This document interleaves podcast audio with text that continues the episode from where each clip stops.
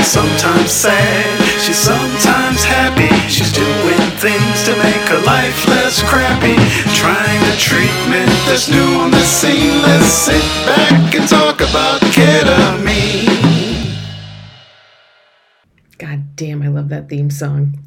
Thanks so much for joining us for episode two of Ketamine Insights. In this episode, we're going to compare the two major approaches to ketamine treatment.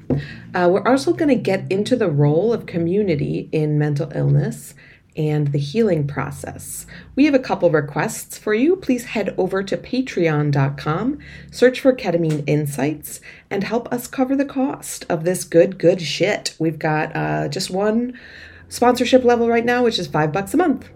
Um, also, send us your questions and stories and feedback, and we love a good joke uh, to ketamineinsights at gmail.com. Finally, if you're enjoying what you hear, please rate and share this show. Thank you so much. Uh, welcome to what I believe will be episode number two of Ketamine Insights. This is Molly. And this is Lynn. Your co hosts. Um, today, our topic is the two major approaches to ketamine therapy um, or ketamine treatment, I guess I should say, for um, treatment resistant depression. Um, this is kind of like an ongoing debate or fight, even um, about the best way to do ketamine for depression. Um, there's basically two big models the like what i'm going to call the therapeutic approach and the medical approach um, i feel like honestly the therapeutic approach is better myself like i'll just let you know that's where my kind of um, bias is Okay. that's what I've tried. Um, and at the same time, I feel like the medical approach is the one that's being used by most ketamine patients at this point. Um, I think the therapeutic approach is losing out in Interesting. this argument right now. Um, But you're going to talk to us about both of them. yeah, exactly. So I'm just going to outline both. Cool. Um, starting with the medical approach, which is like basically it sees the ketamine patient as and all patients, like you know, the Western medical approach in general sees patients as like passive receivers of medicine. Um, in this case, the idea is that the chemical of ketamine itself boosts the mood. Um, in this model, like treatment is much more transactional. You go in, you pay for it, you get the ketamine, it's given to you, you leave. That's that. Um, there's basically like very little context given or like wraparound care. So a lot of people with this, like when they're prescribed infusions, they might go in to the infusion clinic and not know what it's going to be like at all. You find a lot of questions on like online forums and stuff like, I have ketamine infusion tomorrow. What happens? Ah, um, It's kind of scary. so yeah, so they really are not prepared. Yeah. yeah, yeah, I think so. A lot of them feel that way. Um, and there's like no expectation of like personal preparation Mm-hmm. before treatments. Um, and basically in this model, like it's the medicine that does the work. It's not the patient. And in this case, it's not even the doctor, right? It's just the medicine. Um, so that's like a real brief outline of like the therapeutic approach. Interesting. Th- they mean the medical approach. I'm sorry, that's Yeah. yeah, exactly. Okay. medical So there's no yep. therapist involved, like no um psych there's no psychologist or um Right. yeah, psychiatrist or anything who's involved in sort of longer term therapy or helping you kind of think about like okay what you know what happened to you know what what were your thoughts what was this um, what insights did you have anything like that it's How just sort of feel? like Yeah. okay you did this this happened go home and then come back next time Hope it works. Yeah. And a lot of people will even like report because they haven't been told really about how infusions work. Mm-hmm. A lot of them will they're told they can't drive, Mm. but they'll like take an Uber back to work. go back to work spend the rest Oh of the day at work.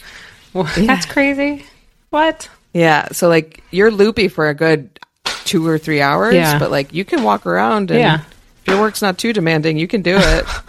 um, I don't recommend it, but Yeah. a lot of people haven't heard that there's a different way to do it or they don't know um, that maybe they should take it easy on themselves. yeah as long as it doesn't involve So- heavy machinery exactly driving. yeah. right they can they can technically do it Yeah. um Whereas the therapeutic approach is like much more time intensive. In a lot of cases, it's a lot more expensive. Um, and it involves a lot more work on the part of the patient. Um, so the therapeutical, the therapeutic approach will include not just the like ketamine infusion or the lozenge or the nasal spray or whatever different way that you're taking the ketamine as a drug. It'll also include like talk therapy, Okay. journaling, um, intention setting, which is like basically deciding on a kind of theme of the infusion before you do the infusion itself, and then that so intention. What do you mean by a before theme the of the infusion? You're like, I Yeah, want to so go like- to Marshmallow Unicorn Land, or like, That would be awesome. Dear ketamine, take me to Marshmallow Land because I hear it's awesome. Sounds great. Are there unicorns?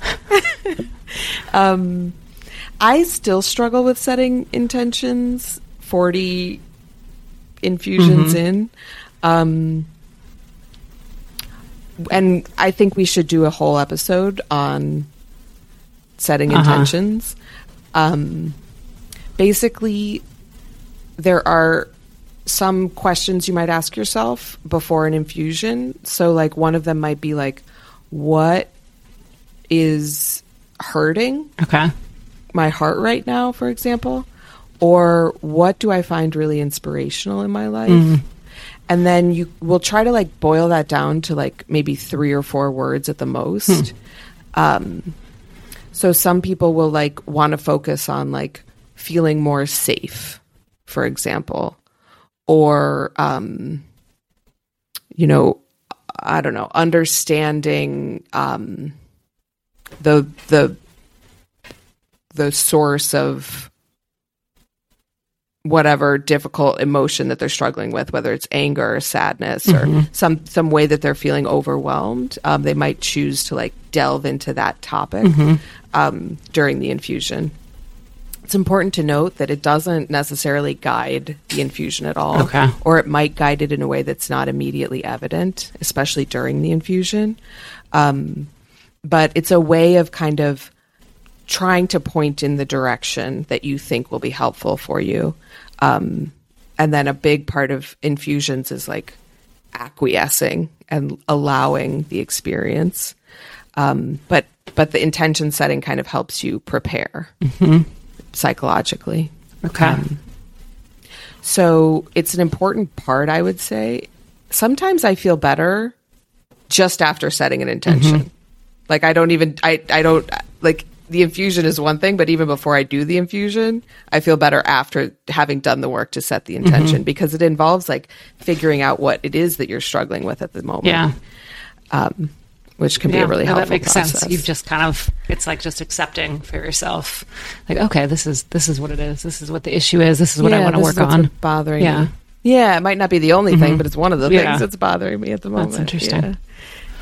And then after an infusion, in the therapeutic approach, you'll do integration, which is really, really important. Um, and it's just about like, usually it's about explaining what happened if you remember the infusion experience and helping to like parse some meaning from it or like going through the process of trying to parse some meaning from the experience. Okay, so explaining to who and when exactly To do a you- therapist, usually. So is it like right after the infusion? So the infusion lasts an hour, and then immediately you kind of get up, and your therapist is sitting right there, and you talk to him or her. Mm-hmm.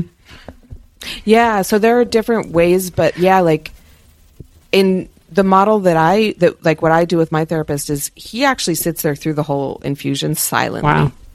Which is weird. Yeah. I mean it's it's great, but it's not most therapists don't have the time to do that and it's it depends on how your insurance reimburses things. But um but yeah, some therapists will actually sit there during the infusion and then immediately after the infusion, you'll start telling them as soon as you feel comfortable with um, talking, because ketamine does tend to like shut down the verbal part of your brain. Um, so when you start talking, you sound a little loopy at first, you're a little high still, and that's like actually can be a source of great insight. Um, like those things that you say when you're high. Yeah. And another thing you can do actually is record those sessions and listen to them later because Ah, okay. they can be hard to remember for the patient. Um, or the therapist can take notes and let you know whatever. Anyway, the integration process is about like understanding what happened, pulling out threads that might be useful to talk about in therapy later, that kind of Mm-hmm. Okay. So you want to um, talk immediately with the therapist and about what you experienced and what you're feeling, and then be able to continue, like revisit that experience, what you experienced, what you felt, the insights you gained with your therapist, and maybe on your own and journaling and that kind of thing. That's the idea behind integration. Yeah, that's the integration Okay. process. Yeah, it doesn't have to necessarily be immediately. Mm-hmm. I would say there's value to doing it immediately, Yeah. but it's still integration if you're doing it later that day or even the next day. Okay. Um, But you may have forgotten the- some it's the, things like- if you do it later. yeah. Yeah. Okay. Yeah. Yeah.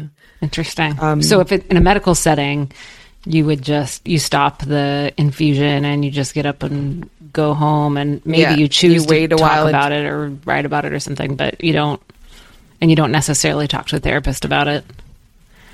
Exactly. Yeah. There's no sort of system by which you do integration work. There's no like interpretation. Yeah.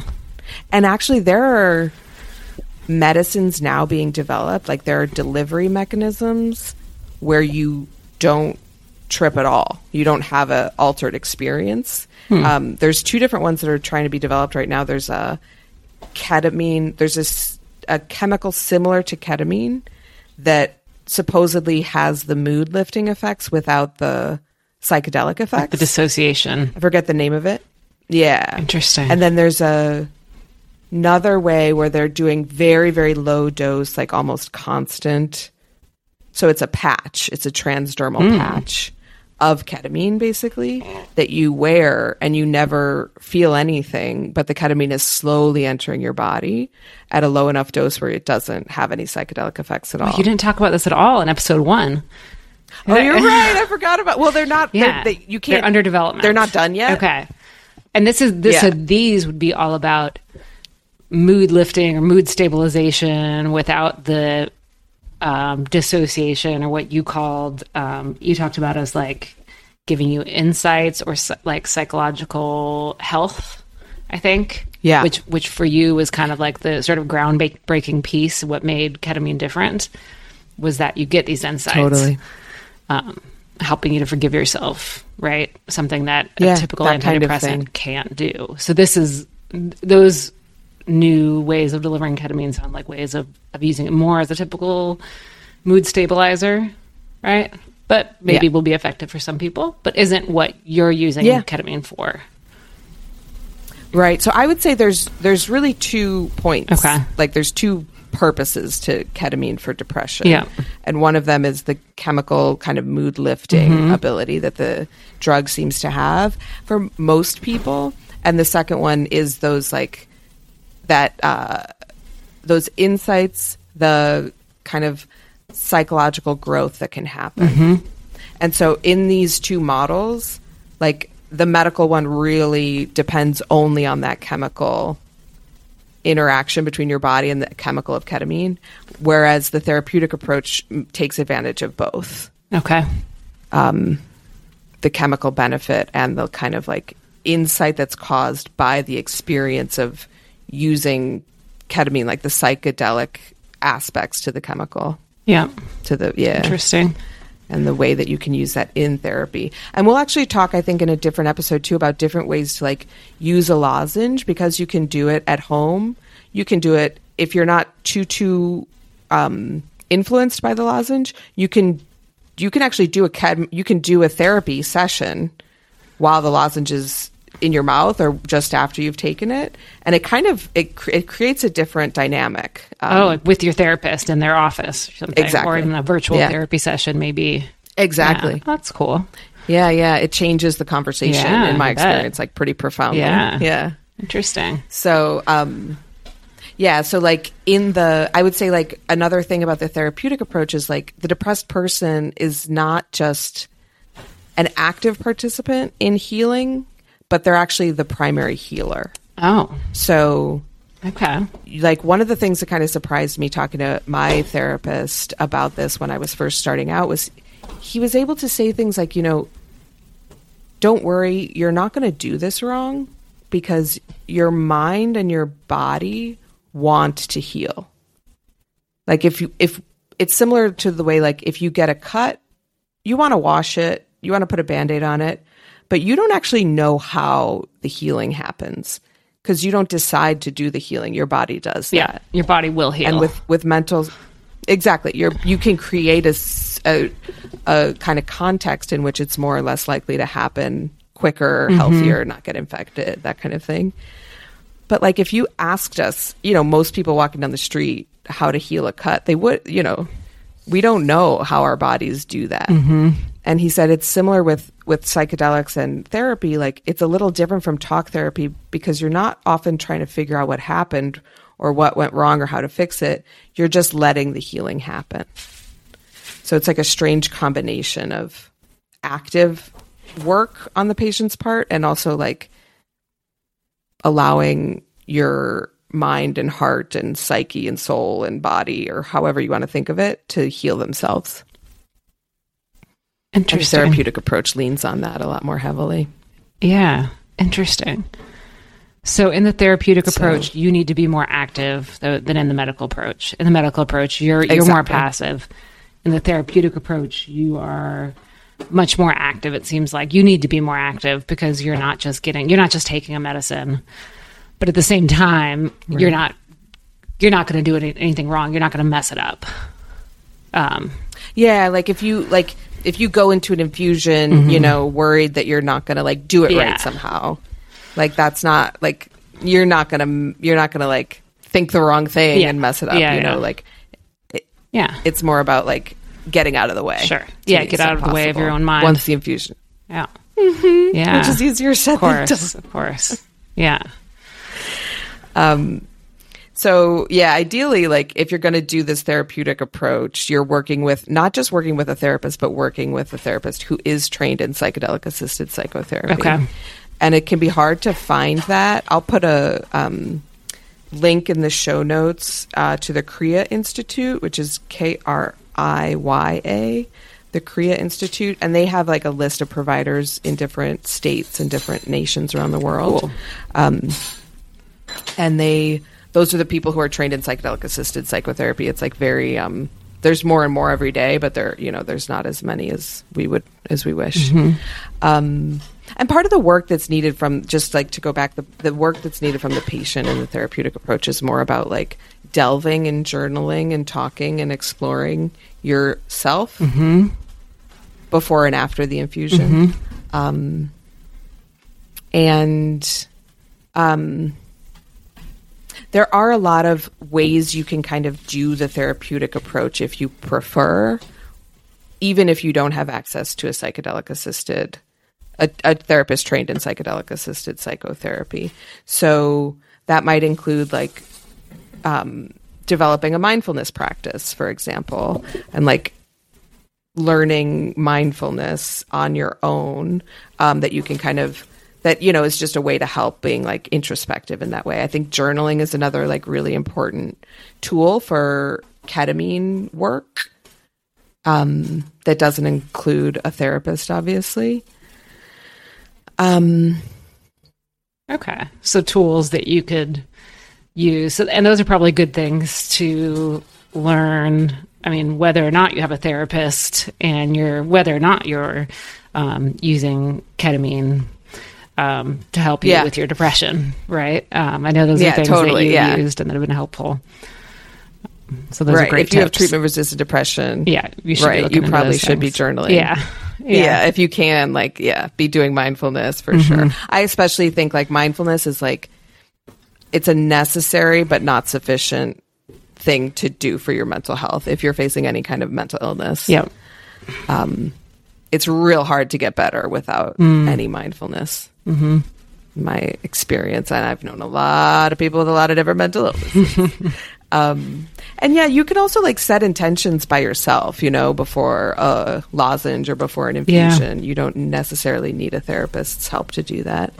Um, and the other thing, the last thing that I'd say that like helps with having a therapeutic approach, even if you don't have a specially trained therapist, is just to like have a sense of community around your treatment in general. So whether it's like your personal support network that you're more open with, or um, finding other ketamine patients, um, even things that don't have anything to do with ketamine, like any source of community is really helpful mm-hmm. when doing this type of approach and like being open in particular about the fact that you're in treatment for depression yeah. um, really helps to like fight the shame. Yeah, absolutely. The, the sense of community is also like important in that like the the Western model of medicine in general tends to be real hierarchical. Yeah. As you know, oh, like yeah. as as most people who've had interactions with medicine, unfortunately, yep. like and the hierarchy like the hierarchical um structure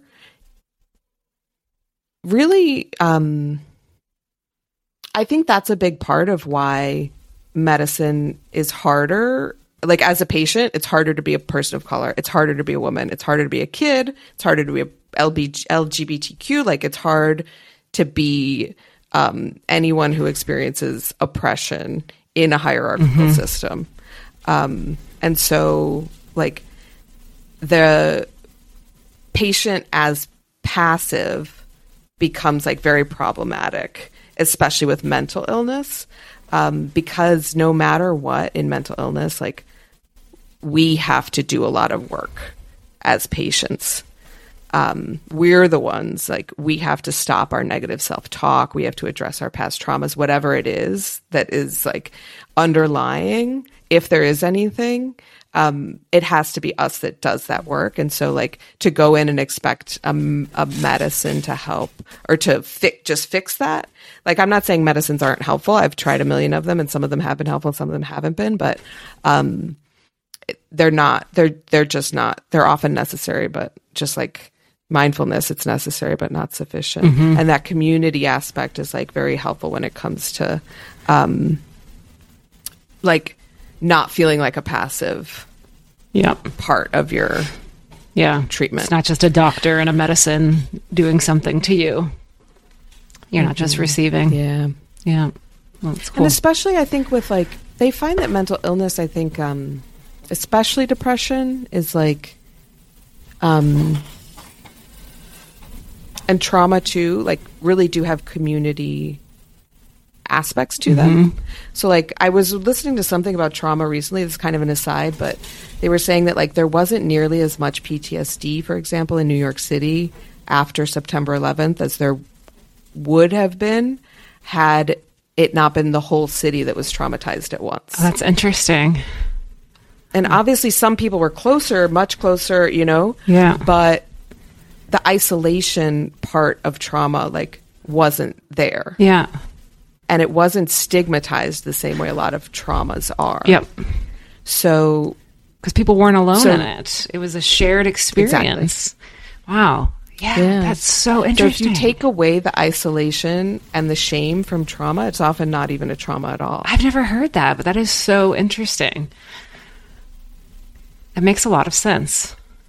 Right? And like you can see where it's easier, of course, it's easier to get depressed when you're alone. Absolutely. And no one really when gets it. no alone. one's experienced it or no one experienced it the same way as you. And yeah. yeah. So people think like community is like a nice to have. Mm-hmm. I think mm-hmm. it's much more central totally. to healing. Yeah. Wow. That is so interesting. Never heard that about trauma. And that's part of like the philosophy, like the difference in the two philosophies of like med- the medical model is just like a much more like you're an individual physical biological being and mm-hmm. we can mm-hmm. fix you w- with biology mm-hmm. as opposed to this much more like kind of social holistic approach that the therapeutic model entails. Yeah. So those are the those are the big that's the big argument that's happening with ketamine right now. It's really like kind of a fundamental argument about like how do we treat mental illness? Is it is it a medical problem or is it something much more complex? Welcome to this outro. First, thank you for listening. We love that you're here. Uh, second, we mentioned that we'd linked the Kriya Institute's list of providers in the show notes, and we did. Um, but it is important to note that these providers are not vetted by anybody. They've opted into that list, so they're saying that they are uh, trained in psychedelic assisted psychotherapy, but there's no guarantee that they are trained or that they're good at what they do, even if they are trained. Um, so, we mentioned this in episode one. You should always feel free to interview mental health providers um, before beginning your work with them. Ask them what they'd name a dog, ask them why they like their job, who their role models are, what they ate for lunch. Um, as my Irish aunts always say, be free. Third, Here's the credits. Why not do them in the middle of the outro? Uh, our co hosts are Lynn Schneider and me, Molly Dunn. Editing and all that stuff is done by me. Our theme song is done by Solid State Symphony. Now that we're done with that, please head over to patreon.com and help us out. At $5 a month, patr- patrons get to join a community of listeners and help shape the future of our show. Finally, please do rate us if you like what you hear. That helps other people find our show. And if you know anyone with two ears and a heart, share this show with them. They'll surely thank you.